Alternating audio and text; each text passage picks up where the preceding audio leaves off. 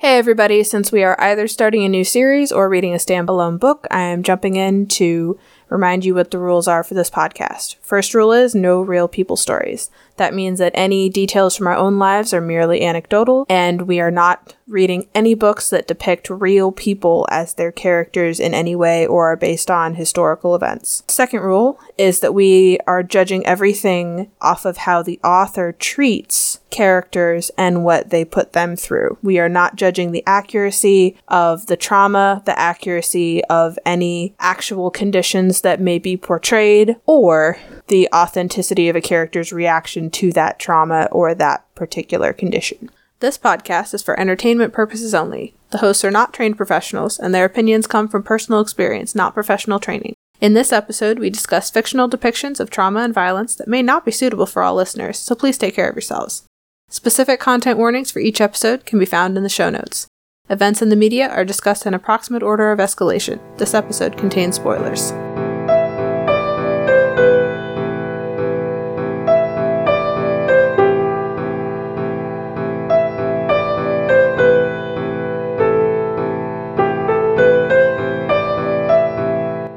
In Sabriel, the first installment of the Old Kingdom, Sabriel is confronted with the end of her childhood and the full magnitude of her role as Abhorsen, the one who keeps the dead down, searching for her father and discovering her place in the world as she is hunted by new and old enemies alike.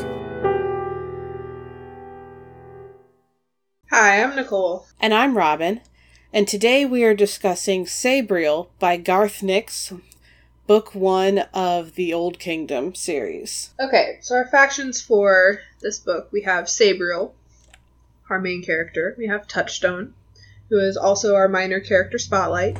We have Mogget the cat, for now. Uh, we have the old Abhorsen, who is Sabriel's dad.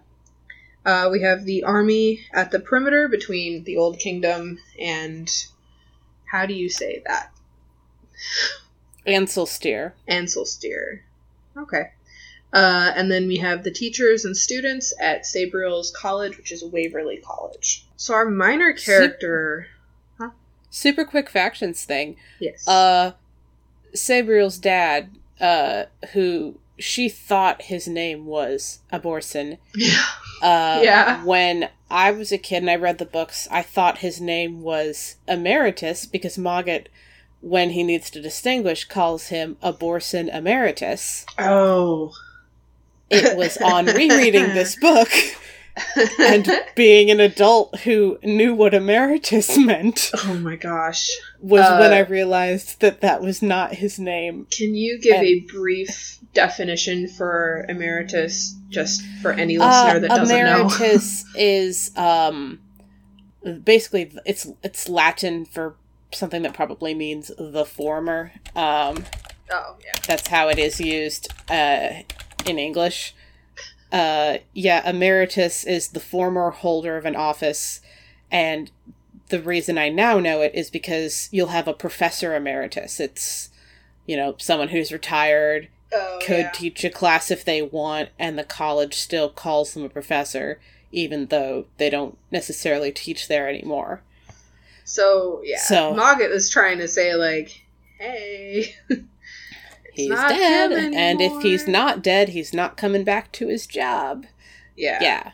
So it's a way of being respectful and not stripping a title while still indicating that you're not currently filling the position. Okay. Yeah. Cool. Um yeah, I also I don't remember what I thought his name was when I was a kid. I do remember thinking that I actually no, I think I just thought we never learned his name. Mm-hmm. I yeah, I definitely thought, oh good, his name is Emeritus. Except I thought it was Emeritus. Like, yeah. yeah. So, So our minor fun thing, in case anyone else still thought his name was Emeritus. or thought he was nameless like me. I mean, we don't get his name. It's not Emeritus. we do. Well, No, no, we don't. That's the whole thing. We never find out what his name is. We just have his title, and then we have no longer holding title. He's only ever referred to as Abhorsen or Abhorsen Emeritus, huh, okay. Yeah. I will which I think is part of the point. yeah, his identity is this book. being the Abhorsen, and so it's pointing Sabriel toward that being her Yeah. whole identity. So minor, minor thing. Um, so for our minor character spotlight, we are going to discuss Touchstone, who was uh, preserved as a wooden figurine uh, at the front of a ship for 200 years.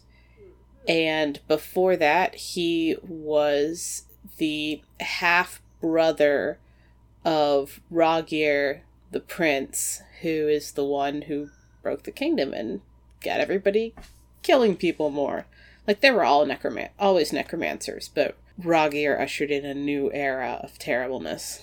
Yeah, and and specifically with our spotlight, we're not actually focusing as much on the 200 year slippage, Right. um, because that is a big deal and it definitely affects Touchstone. But um, we don't get as much of Touchstone's reaction to that as we do to Rogir's betrayal and the trauma that he suffered right before he fell into that sleep. Rogir was the was the prince, left, came back, and then brought, I believe it was indicated all currently living members of the royal family, including Touchstone, down where the great charter stones were and was planning on breaking every single one of the great stones by sacrificing a family member on each stone. He only broke two. Um, but Touchstone, part of this trauma with Touchstone is that he was instrumental in getting the other people to go down to the reservoir. Like, Rogir was his right. best friend and comes to him and says, Hey, help me. Like, I've got this cool thing down there and I just, I want to show everybody and help me convince my mom, the queen, and my sister to go down with us because the queen didn't want to go. it was just convincing the queen, I thought. The sisters were already down there, which is why two stones were broken already. oh, Unless okay. they had so many sisters. But at least the, the two stones that were broken, it was broken with the sisters as they got down there. Yeah. The stones were broken, which means they weren't the ones walking with the queen. Yes, but he he needed the queen, I think, for Yes. the to to get all the stones, and and Touchstone was the reason that the queen went, because he Right. he backed Rogir up, Rogir up, uh, even you know without knowing what it was, because he trusted him. He was his best friend. He was his half brother. He was the prince, and Yeah. He he didn't see anything suspicious in that. So then, as they got down to the reservoir, they saw a couple of Rogir's undead servants um, cracking a stone with Yeah. his sister's his sister's blood. Like they saw it happen, and then Touchstone lost a lot of the memory there, and then woke up 200 years later with this trauma and the fact that he ins- he was an instigator in it. He was an accomplice to it. Um, fresh in his head. That was the that was the fresh memory in his head. Like Um, even with his his name, his name Yeah. is as we're told it's a fool's name. Uh Mogget named him Touchstone. Yeah, and he like, starts to protest and says, "Oh, that's you know that's a jester's name. That's a fool's name," and Mogget's basically like, "But you were a massive idiot, so don't you think it's appropriate?" Yeah, like, uh, sounds about right. Problem? um, And this is the first hint that something more that he was like more than just a victim in some way. Yeah. because we have that we learn that before we get his backstory. yep. Um, and, and there's a lot of very stereotypically, and I say stereotypically on purpose, PTSD type representation of his memories of this and his reaction to them. Um, we get a literal description of the first time he goes down to show Sabriel the reservoir. He he he freezes. He has a panic attack at the top of the stairs. Um, Mhm. a- and, not because of the broken charter stones, although that is also traumatic for them in, in a different way, um, and not because of the undead, because this is a point where like there's undead literally everywhere. Like them freezing and holding still is more dangerous than going down to that reservoir in the moment. Um, but he he has a panic attack because he flashes back to the last time he walked down those steps. He was unwittingly leading the queen to her death. He was, and I don't remember. Do we know if the queen or the or the king was his parent? Um, I didn't get the we know. impression that a king was still in the picture. So probably. I think Rogir was older, and Yeah. the queen didn't marry Touchstone's father. Okay, so then he's literally he the he flashes back to leading his mother to her death. Yeah. Um, and then there's a there's a couple other moments because they had to go destroy Rogir's body, or that was the plan anyway. Um, and it was on the other side of the wall, um, outside the old kingdom, and they go and they get the body. And again, like getting close to this the source of his magic. There's there's other reasons why that's a difficult thing emotionally or physically or magically for people to do. But again, there's a couple of moments where Touchstone just just freezes. He just can't. Yeah. And and Sabriel has to be kind of like, "Hey, hey, come on, I need you."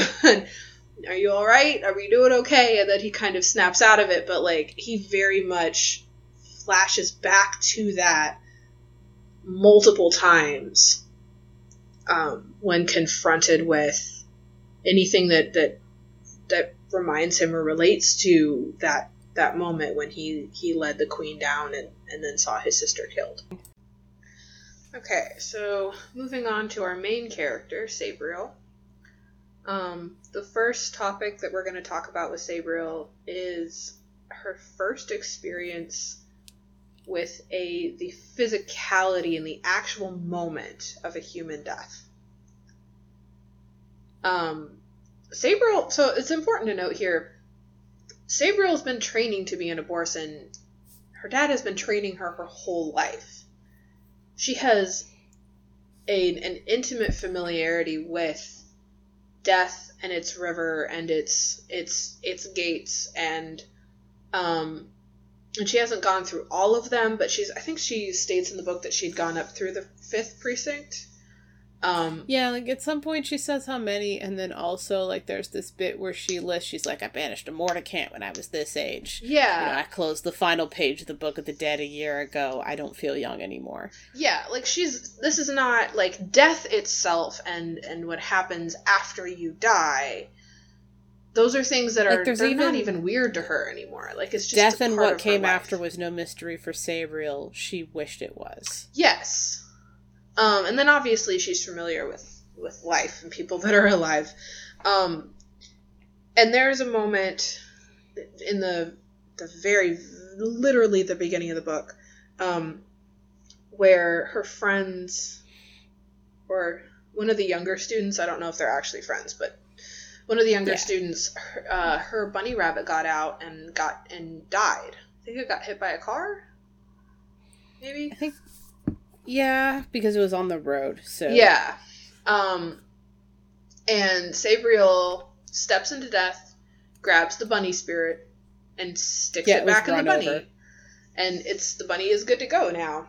Um, yeah. The fir- the first lines in the book are the rabbit had been run over minutes before. okay. Yeah. After the after the prologue, that is the first thing. So, like we see, like our first introduction to Sabriel as a character is her stepping into death and grabbing a bunny and putting it back in its body so it's alive again. Um, Yeah.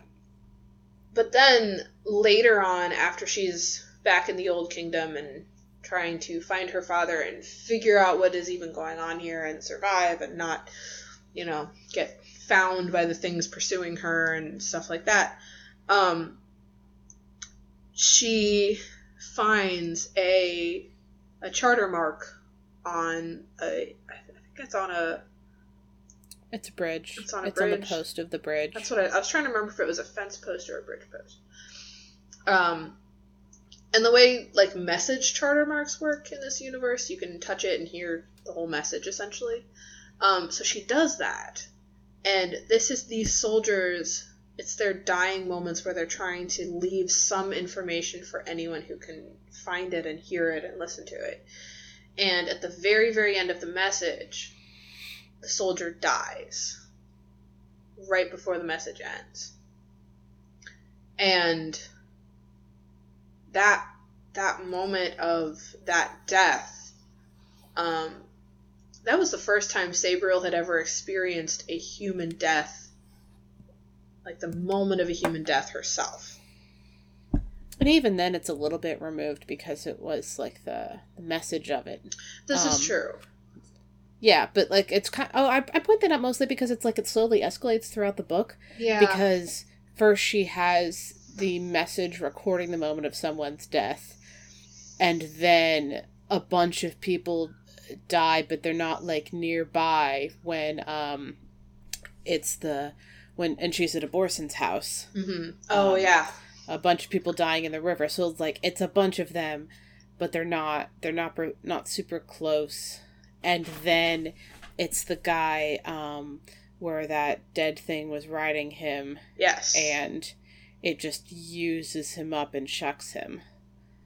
yeah. So I th- it feels like an es- a very it's a gentle escalation on a on a on a rough subject yeah. but it it feels it feels like a pretty natural build up so it's not like oh we're gonna have a death in like a most death death way ever but but it does have a, it does have a pretty natural build of like we got a recording of someone dying then we have a a, death. little bit more th- uh, then we have then we have like some deaths um and then we have someone dying like right in front of her and then her having to fight the dead thing that killed him and then we have like the the climax at the end with um briefly mentioning Mhm. that it, it builds up to we're gonna our next segment will be talking more about the death of Sabriel's father Mhm. but it it kind of as this escalation it builds up to um Astarael her having to fight to not fall into death and also feeling her father pass yeah. and I think it's a very well done escalation where it, it kind of goes from like I've got this. I've been in death a bunch. I've banished all this, these this things. naivete. I am I am hot shit. Like I can do all this stuff. I don't feel young anymore. Oh, I've never actually felt a person die. Um oh my goodness, all these people are dying in the river and I can't do anything. I've got to stay here. And then yeah. I couldn't save this guy. And she talks too about Mhm. um about feeling the shock of it. That is, that's actually a consistent yeah. a consistent thing throughout in general all the books, and I, I don't think we'll touch on this again. She's not so- getting numbed, but No. she is definitely getting acclimatized. Oh yeah, you you you definitely get acclimated to it. Um, Acclimated, if you that's can it, feel yeah. it. uh, acclimatized isn't a word. I don't know why I went for that. Yeah, getting acclimated to death in a more visceral way mhm. because she was totally a student of death. Oh yeah. good one. Um, but there's there's this there's a very uh, consistent descriptor throughout all the books of the first time or the first couple times that someone who has this death sense feels that moment of death. It is a shock.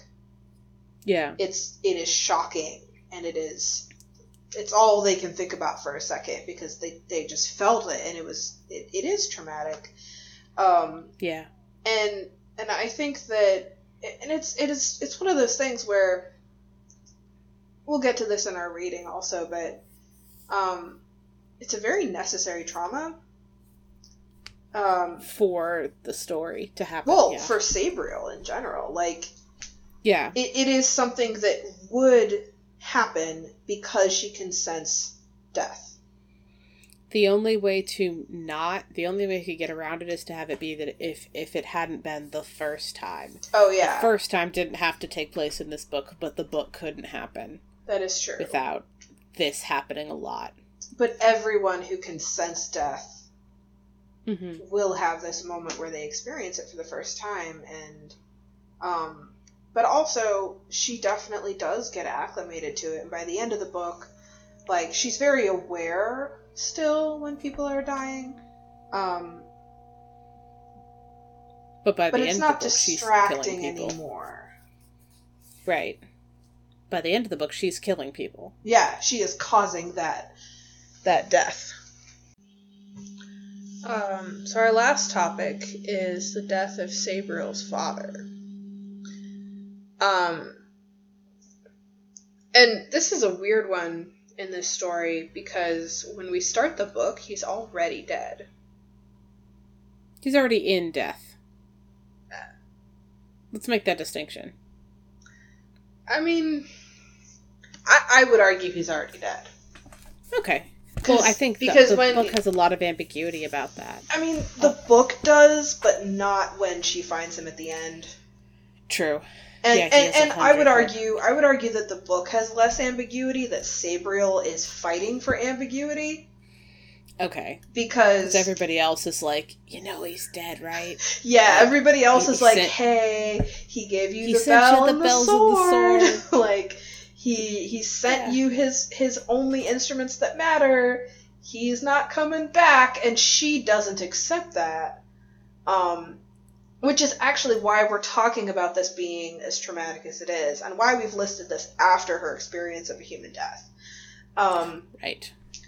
she starts out the book getting his bells and his sword and then and and she she doesn't believe it she doesn't believe that he's dead she she is firmly completely certain that uh, he's trapped somewhere and that she can free him and she can find him and he'll be alive and all she has to do is find his body and it'll be all okay in the end and then when she She's not really thinking about if he's trapped enough.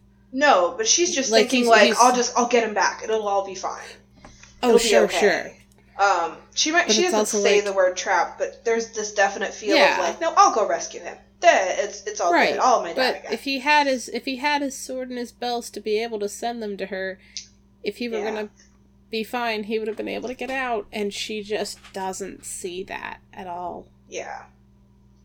Um, and then there's a there's a moment where she has to she has to talk to the perimeter guard, the army, um, Mm-hmm. And her father Colonel had fastened, huh? Colonel Horyse, Yes, Colonel Royce. Uh, because it sounds like horse. um, her father had fashioned wind flutes that keep the dead down, and there's a lot of dead in that spot that to be kept to be kept down. Um, and Sabriel's talking to the colonel, um, Colonel. to the colonel, and I learned that word by reading it. Sorry. we Um, can later have a separate debate about the interesting etymology of that and the, the split between how you say it and how it's written. It's it's great. Uh, Okay. but that's fair. Uh, so she had a the, the, the so she was talking to the colonel and he desperately needed her to tell him when the wind flutes would die because they would because her father had crafted them she was going to have to craft new ones eventually and she hedges her answer so much because maybe according to her if he's dead then they'll fall at the next full moon or if he's really not and it's all okay and I save him and he comes back, then maybe I won't have to make any more and maybe you'll all be fine. And the first time around when she's talking to the colonel, she does not want to give a solid answer on that. Because giving a real answer would be admitting that her father might not come back.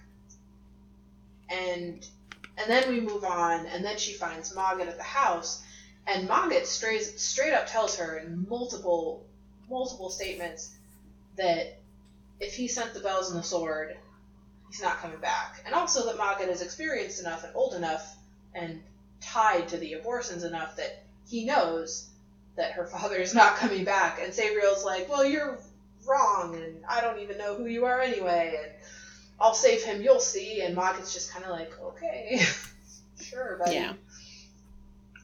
Um, and even after that, she really just does not. She does not accept that he might be dead until she actually does find his body, go into death, find his what is his trapped spirit. His spirit is trapped. Release him, and then he he has to be the one to tell her, "Hey, no, I'm definitely dead. I can come back for a hundred hundred heartbeats, and when those heartbeats end, I'm gone forever." And he forbids her Yeah. from trying to bring him back by any other means. It's like I'm doing this on my own terms, and then I'll die. Yeah. Because my last lesson to you is that everything and anyone has everyone has a time to die. Yeah. And boy, what a way to drive home that lesson. Oh, buddy. um, yeah. Yeah, but she, you know, if, if and I'm not, I'm not advocating for the seven stages of grief that are kind of outdated and subjective a little bit. But if you want to, you know, But that there are stages. there are stages, but she gets firmly stuck in the denial stage for the Oh, majority totally. of this book. hmm Um, Whether or not you think of it as a stage, she is yeah, in she is denial. in denial, um, and cannot let go. And the only person she believes that he's dead is him. Which, Which, thankfully for in the this book, is book, possible. is possible. Yeah, Yeah. like oh, good. Well, it's good that he she could talk to him in here. Um, and then it, I think there's a moment after that where she almost gives up because she couldn't save him, and that's not her fault. But that's not what grief is about. um, Right. That's not what the trauma of this is about. It doesn't matter that it wasn't her fault that she couldn't save him, that there was nothing to save. Um,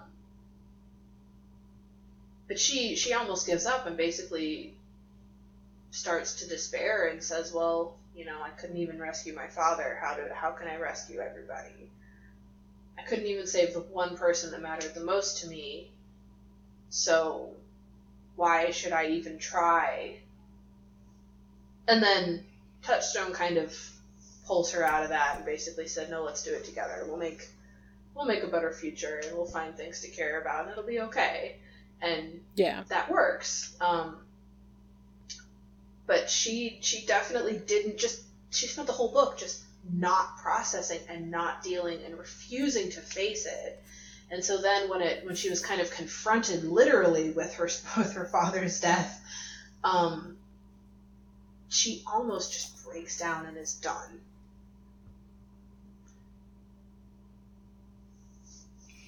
And it's and there's a very um, there's a very kind of an odd uh, comparison there with our second topic, um, with her slow acclimation into feeling humans die in real time, because she doesn't like she she experiences those those human deaths and over the course of the book like we like we stated um she gets kind of acclimated to it and so it's it's something she's never not aware of but it's not crippling.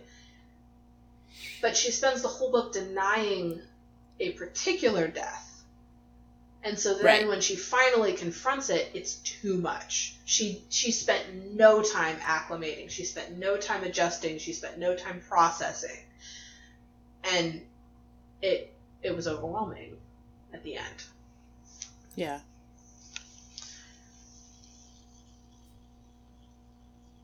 any more thoughts on that one? Uh, no, I, I, I think these books are pretty I, I really, yeah, this one's really straightforward. I really like, I like how it's handled, um, Mhm. because, uh, it's like, you know, any way she could have reacted to this is totally fine, Mhm. but she, there's a really good balance between. It's it, it feels like her refusing to process is purposeful. It's more than just we've got to get on with the story, and it's she needs there to be a story so that she doesn't have to deal with this. yeah very much so That this is so big that it's like she goes through all this stuff that any other time would be pretty terrible. s- because it's like at the end of this, I'm gonna save my dad. At the end of this, everything's gonna be fine. And there's this very like innocent feeling of if I can just rescue him, then everything will go back to normal. Now she never she never says it. She never says it with that naivete. But She hints It- it for sure. yeah, and Yeah. it's because it, it kind of goes from oh I gotta rescue my dad to oh no, oh no the whole kingdom. This is the whole kingdom. The whole kingdom is like this. Yeah. These stones are broken. It's like she, yeah, she goes from because her father's kind of the MacGuffin. So it's like it goes from I've got to go rescue the MacGuffin to oh no, there's a big saga. We're gonna need more books.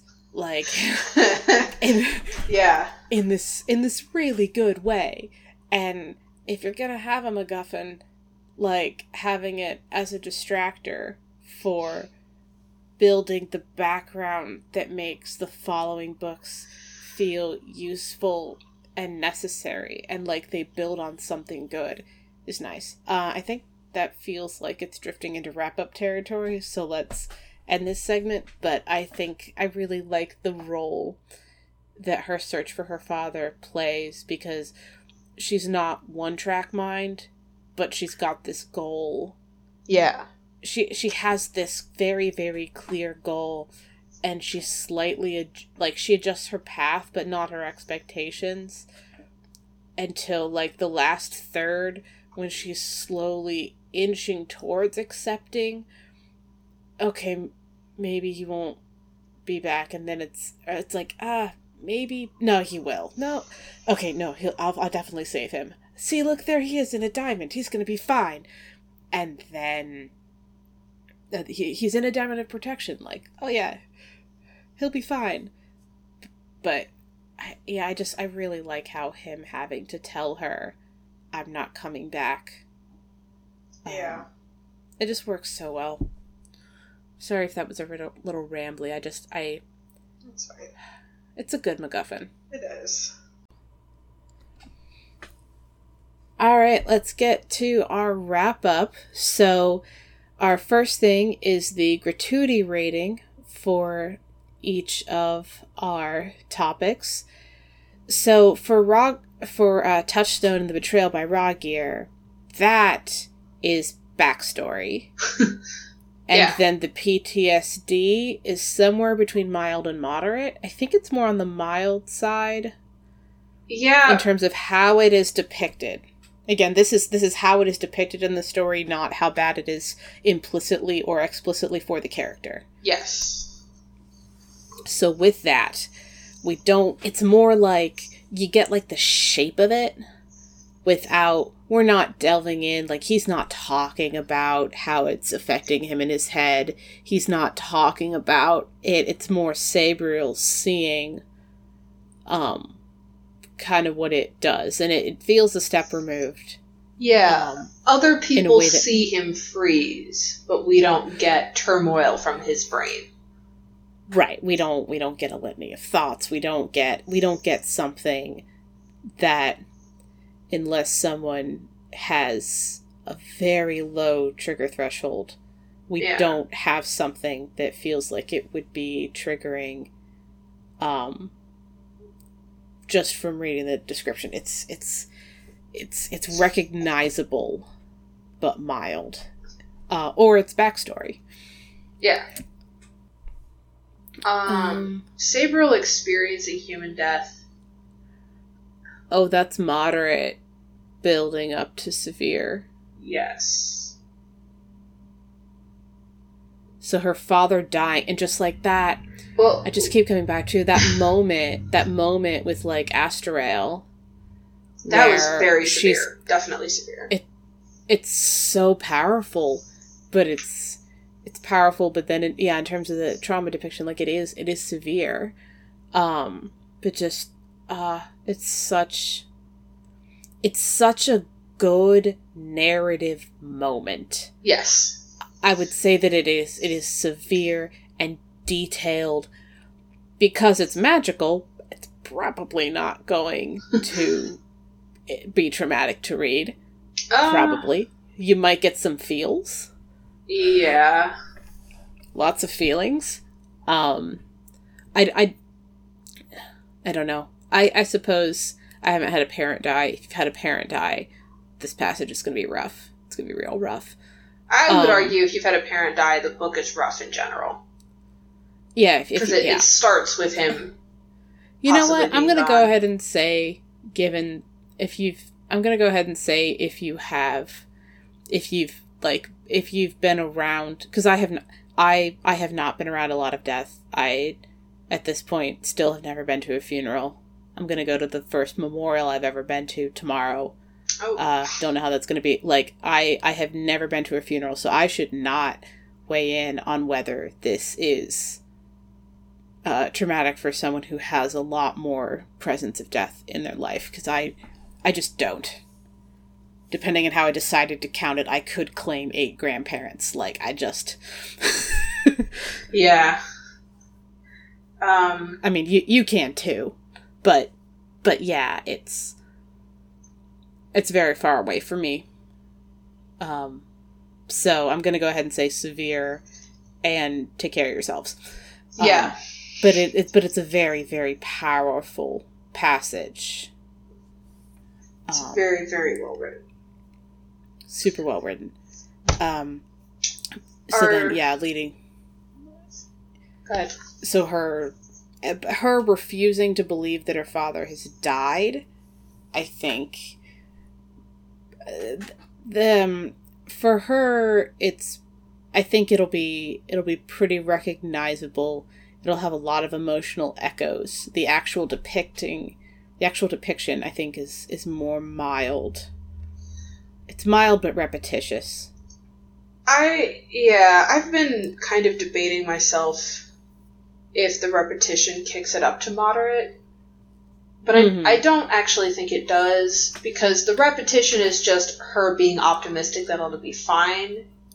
right Um, like if you're if you're taking what she repetition says that he's dead, it's repetition that she's like, "We're gonna go get him," um, and that's about Yeah. it. That's about all that happens there. Yeah, so it's it's def yeah, I think it's it's definitely mild. Yeah, like you're you're saying the repetition is oh, everything's going to be fine. So if you believe Sabriel, it Yeah. doesn't even feel like it's going to be traumatic and then you get a gut punch. So yeah. it's mild until it is severe. Yes. Okay, so moving on to why this trauma. Um, with Touchstone, this is the setup for the whole book. Right. It's totally integral. Yeah, I don't think it could have been replaced by anything else. There wouldn't really have been. I, I don't know of anything else that would have made sense. It could have been replaced with something equivalently terrible, but I mean, not really. not in a way that would make the story better. Well, I mean, it wouldn't make the story make sense.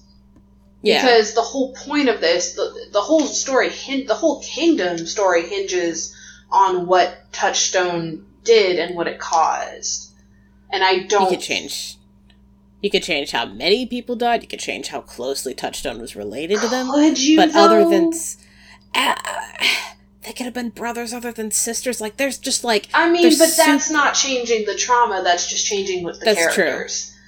that's true I It's- don't think you can change that at all. I, I don't think there's anything Yeah. about the trauma that could have been replaced in a way that would have kept the story the way it was. Yeah so integral it is not interchangeable and it's very very relevant Incredibly relevant. Um, um her experiencing the moment of death um i don't think it's necessarily integral to the plot that the first time she felt it happened within the book yeah, it doesn't have to happen um, on camera, so to speak. mm-hmm. Um, but I would argue But- that her being aware of those things is integral to the plot, and I think that like, I think I think it's not even something that we can really argue with this one if it's interchangeable or or irrelevant. I think that it would it's a either book have about to going into death yeah, like it would I be think, a totally different book if he did something else I think that that seeing that moment again, like quote unquote on film, um, might not have had to happen in the book, but you really can't replace it with anything, and it's definitely relevant. So it's Yeah. weird because technically we didn't have to see it, but it had to happen. So it's not integral, but if you're going to have something, you can't really have a different thing. I'm just, So- I'm gonna say it's integral because Okay. we can we can argue about the semantics of whether or not it had to be on or off camera, but it had to happen. Right. And If she's going to be in death, sometime has to be the first time. right, exactly. Could have been backstory. Could have been depicted. Right, but that doesn't But change the fact that it yeah, that doesn't change it it happening. Um Yeah. The death of her father, he is the MacGuffin, so it is very integral to the plot. Well, more than that, Uh, more than that, if he was still alive, the book wouldn't no happen. There'd be no story, yeah, at all. Yeah. Um, and You can tell a different story in this location with these characters, but that's what the other four books are for. yes, um, and, and and also I think her refusal to deal with it is also integral to the story. Like I think every part of that, um, she wouldn't have gone and made the places that she did, made the decisions that she did if she had accepted it outright.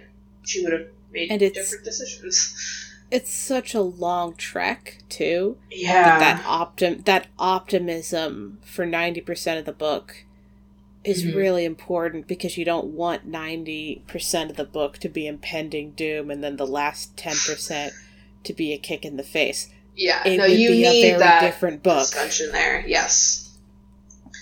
because yeah, because the whole book is I know you think I know you're trying to be happy. All this other stuff is terrible. And it's just gradually building how much stuff is terrible until that last final. Oh, this isn't okay either. Yeah. Um, just speaking in general terms, like it's it's important Yes. that build up. Yeah. Um, so then whether the trauma is treated with care, I would say I'm gonna argue. not nearly as beautifully as Golden Compass. Like it's not it's not callous. Okay, okay. No, we're not comparing books. We're looking at one book Okay, at a fine. time. not comparing books. We're not creating I a like- rating system of a lineup. We're not Okay. doing that. Um, When we have a season, I want a lineup. we can do that. We can totally do a Yeah. lineup later, but not in the moment. um, yeah, yeah, yeah. Okay. Okay, so treat, talking about was was the trauma treated with care? Um, I It's not callous, but it's also not really kid gloves either. It's kind of like it's it's it's not going. It, it's definitely going to bring up a lot of feelings if you've lost someone close or if you've lost a lot of people. I would. Um. I have a question with that though. Yeah. because I so this is this is also something I was kind of thinking of and as we were recording the rest of this. Um I don't really know of a way it could have been treated with more care. Because other than literally lying about what was happening, it's Other than having.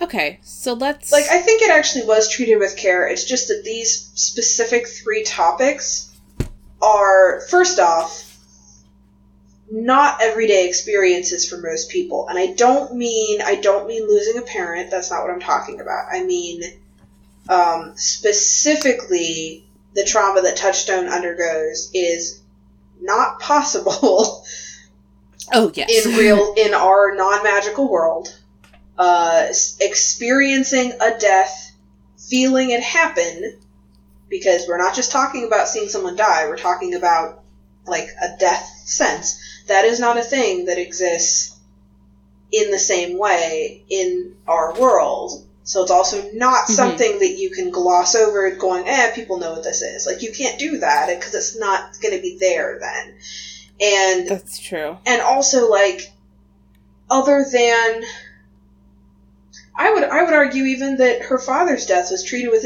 extreme care. We weren't subject to her freaking out. We weren't subject to a lot of build up trauma ahead of time. And also the person she was losing did tell her she was losing him. She got she Right. got closure and she got closure on screen. We saw her get closure. I would argue this was handled with extreme care. It's just that the topics are ones where you can't gloss over them without them not really making sense. She gets closure and then an explicit decision to continue to live despite everything that's happened. Yes. Um. So yeah, I, I would argue. I would argue it was treated with extreme care. It's just. It, it's hard to Yeah. treat something that doesn't exist in our world with care, because eventually you're too ambiguous. You're too. You're too. Um, Yeah. You're too ambiguous. I- I would say- it- you lose it. I would say that in terms of it being treated with care, this is an instance where the magical analog brings the trauma closer rather than further away. That's fair. And Yeah. in that sense, I I think it would have been a worse book if it had been treated with more care, but it would be possible to have done so. And I wouldn't want to read that book either. Oh yeah, you could you could totally have written a book where you just didn't actually talk about it, but that would not have been the same book. Um, so we're gonna we're gonna rate this with enough care. Yeah. So far, we have four categories for this one, where we kind of started out with two when we were first talking about this this podcast. Uh, we have yes, no, not enough, and enough. yeah. Um, and that's fine. Uh, point of Yeah. view of our trauma. Touchstone, we actually, we basically, well, we get him and Sabriel. in in this book we have uh, a couple of different points of view. The main one is Sabriel. We get a few moments where it's focused, where it's um, kind of not in Touchstone's head, but following Touchstone. Not in Mogget's head, but following Mogget. And then we get some moments in the heads of one of the dead. Um, and in terms of feeling people die, we do get the perspective of someone dying. So, in terms of that type of trauma being depicted in the book, I feel like it fits in that category, even though it is not the perspective of our main character. Oh yeah, I think that it uh, that that totally fits. So, as for the betrayal, the betrayal and stuff with Touchstone, we mostly get Sabriel's perspective on Touchstone. We do get Touchstone Um, a couple of times, even when Sabriel's awake. A though. little bit, not as much. We, we get him in the moments that matter. I feel. Um, this is just my opinion, but we we get it. We get him when he first wakes up. Right, Uh, we get him as they go to the reservoir. right. And but we get a whenever moment he's when talking, he sees Rod Rogir's body. That's true. But whenever whenever he's talking about the betrayal and the backstory, it is not his perspective. That's that's true, but it is his words, and also Oh, sure. that is. I think that that's part of the treating it with care thing, where we're not getting things viscerally; we're getting it told as a story, and I think that that's a. I don't think that that's a problem. I think that that's a necessary. Oh no, not a problem. distance. Um, Yeah. and and speaking with the way we've handled point of view in, in other things too, um, we we very much get the victim's feelings in the aftermath. Right. We get touched So and then looking but then we also get the perspective of people who care or are incredibly invested in what happened. Mogget was I don't remember. Did they say he was there?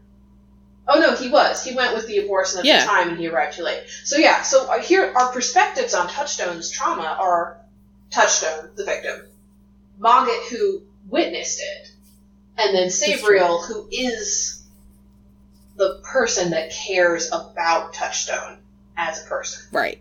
and also the person alive that he cares about in return. Yeah. So I, I mean, I think this was a good. I think it's a good spread actually of, of people. Oh yeah.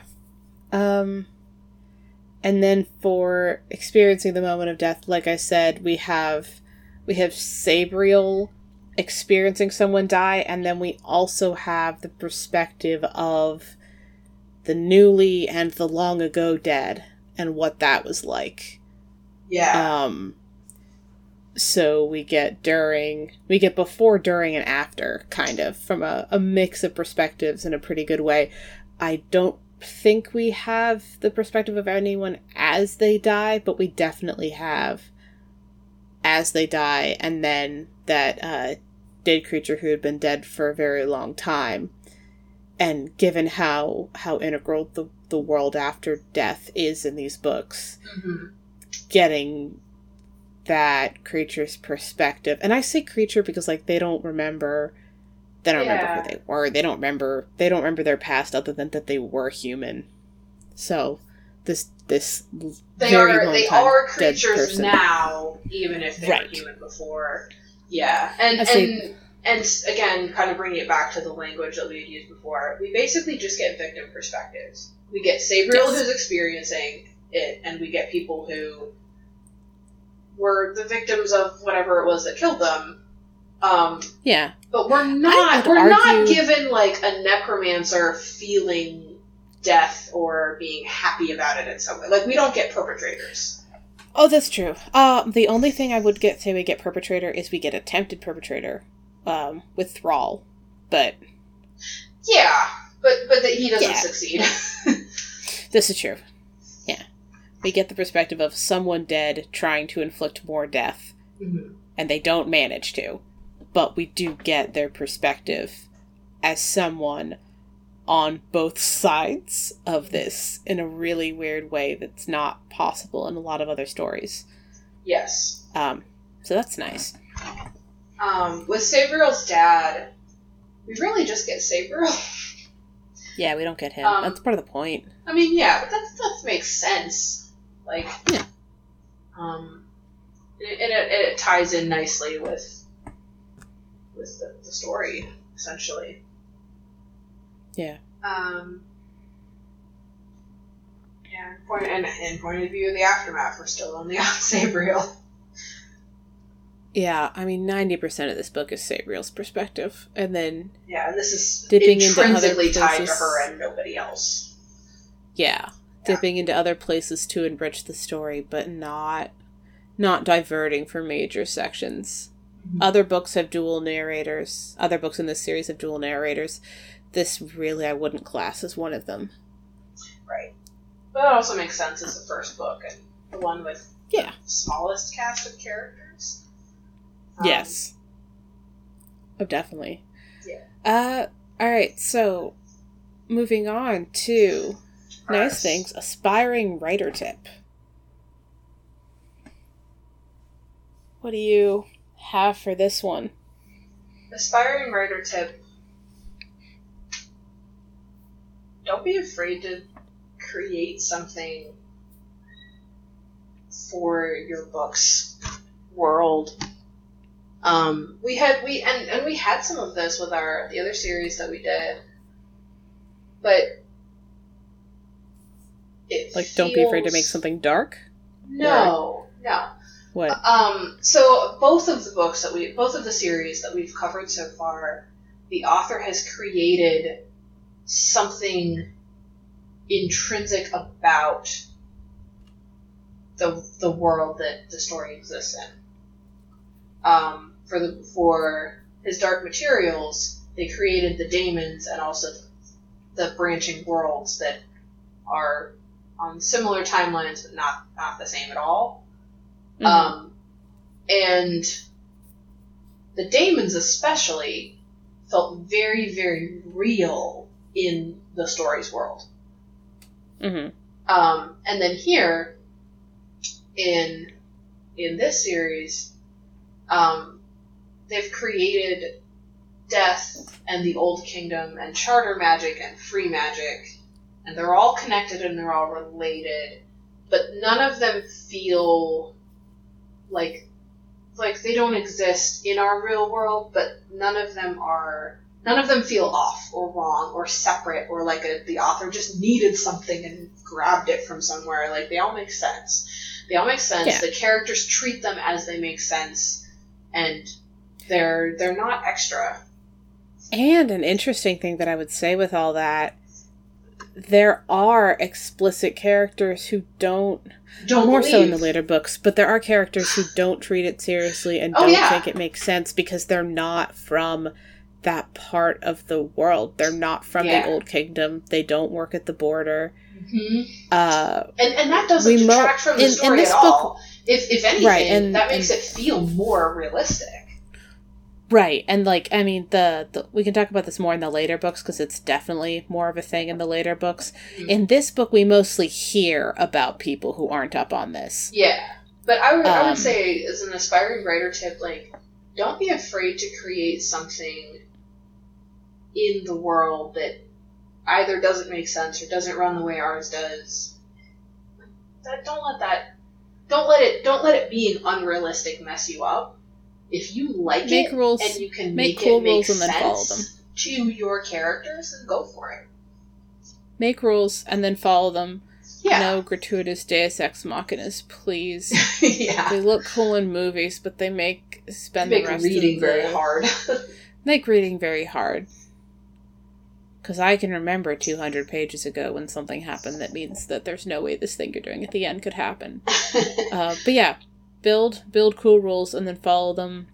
Uh, books that I really hope we can cover in this podcast are. Uh, there's an author who's super. I keep being like, there's an author who's super good at making cool rules and then following them. Eventually, we'll get there. Eventually, we'll read these books, Put and them then on you will all know. you have a list. Oh, I did. Oh, okay. I did. That's on the list. I already told you who it is. Oh, oh, okay. I just, I just feel like I'm gonna keep want to referring to, there. eventually. Eventually, we're gonna cover this author. Um, so exciting! It's my favorite author. Anyway, um, build cool rules and then follow them. This system with death is a really, really cool set of rules that's got enough to get this story going and enough room to play that you can flesh it out over the next several books, and that's what he does. Yep. Uh, it's very exciting. It's very Uh, favorite and You can tell that non-traumatic? he's thought it out. Oh, that, Oh, yeah. I would, I would, I would also put in with that whole fault, fault, make cool rules and follow them. Plan Mm-hmm. out all of your rules. If this is the kind of writer you are, if you like to plan things out, plan out Mhm. all of your rules, and then don't give us all of them immediately. Like you don't have Oh, to yeah, like don't- you don't have to like spill everything. Oh, beginning. don't tell us all the rules. No, Don't no. tell us all the rules. We can make that Finding even. out- We can make that even an aspiring writer tip for our next. Um, yeah, actually- or we'll just say it in this one. We'll just say it in this one. Fol- if you're going to make cool rules, don't tell us all of them because figuring out what the cool rules are is part of the fun of reading, and Oh, then yeah. being right about the cool rules is even better. Yes. Like, have rules, be consistent. Uh, have fun, make something you like. yeah, Um, and then have characters react naturally given that those are the rules. Favorite Or unnaturally if they refuse to accept that those are the rules, and that'll. That's gonna happen later in this series. Um, favorite So much. non-traumatic thing in this book. What do you think? Uh, I was hoping you go first. I, Oh, I can go first. okay. Um, I really like the bells. I just like I Yeah. just like the characters. I like the I like the fact that the bells have personalities, and Mm-hmm. that is totally something that will get fleshed out later. But I like that the bells have personalities, and I like Yeah. that they they want to sound on their own accord and they have their own agenda, and it it entertained me a lot. Um, so much Mhm. so, and I actually told Robin about this. We were like just talking about the book before. I actually have made a D and D character before, and I want to play her more. That is loosely based off of this. Um, Mm-hmm. and she is a combo class sorcerer bard, and she has her weapons of choice are the bells. Um, Nice. and eventually, if I ever play her enough to level her up enough, I want her to take something that makes her more of a necromancer. Um, Mm-hmm. But I, I like that the bells have personalities. Oh, um, think about doing cleric instead of sorcerer. Ugh, gross. Uh, eh, you don't want to memorize spells. I, I there's other reasons I chose sorcerer. I can tell you about this later. Okay, okay, all right. Uh, favorite non-traumatic thing. Um, I, I liked all the creepy stuff. Um, See, you're having the problem. I mean, I like all the creepy stuff too. This book just has something that isn't creepy that I also like, which the other ones don't do. oh, oh, that's what it was. The sendings, the charter sendings. Oh yeah. the charting sendings who are old and stubborn and scrub Avery, A- uh, Sabriel and give her a bath because they know best and she has to have a bath. And they give they give Mogget uh plain linen and cheap plates and Sabriel gets an awesome tablecloth and cool plates or something. Yeah. And yeah, and then they all like Maga greet had her to and eat stuff, out of and, the like- kitchen when an Abhorsen's and so the we house. should say that this is sending the say charter so. the charters yeah the charter sendings are like magic servants and bespoke They're- magic servants. right they're not hmm They're sometime not i would love to have sentient. They I have would- been imbued with the free will to do their specific task. Mhm. And I- well, they I've literally can't even go too far away from their, their conjuring marks. Like, I've, I've been listening to a podcast that has me thinking intri- interesting things about sentience and personhood and i would have finished all five books and then maybe have a debate with you about whether they're sentient and whether they're per- people um Okay. but that's that's totally separate you don't have to keep this line of the podcast anyway okay. but I just I when when we finish this and we've seen what's in all five books, um, since I've been listening to Philosophers in Space, I want to have a debate about whether they're actually sentient and whether we should treat them as though they're sentient and have personhood, Hmm. despite the fact that they have all been made mute, because I do not think that being unable to speak should be disqualifying. Oh, that has nothing to do with my logic for this. Oh, oh no, but I I want to get through all five and then see how I how I feel about it. Because I definitely have some changed assumptions oh, rereading okay. this. Because they develop personalities over time, which feels Uh, like they they which don't. feel they they they do. They they do. They it yeah. Okay i gotta reread the other ones but it, it it feels like it's saying they do. Anyway so my favorite thing the charter sendings. And they like yeah i like i like how they act like they know best and they uh swear fealty not that fealty is a thing to aspire to but like it's a it's a They, cool they in the acknowledge the passing of one Yeah, master to another. Yeah. Yeah.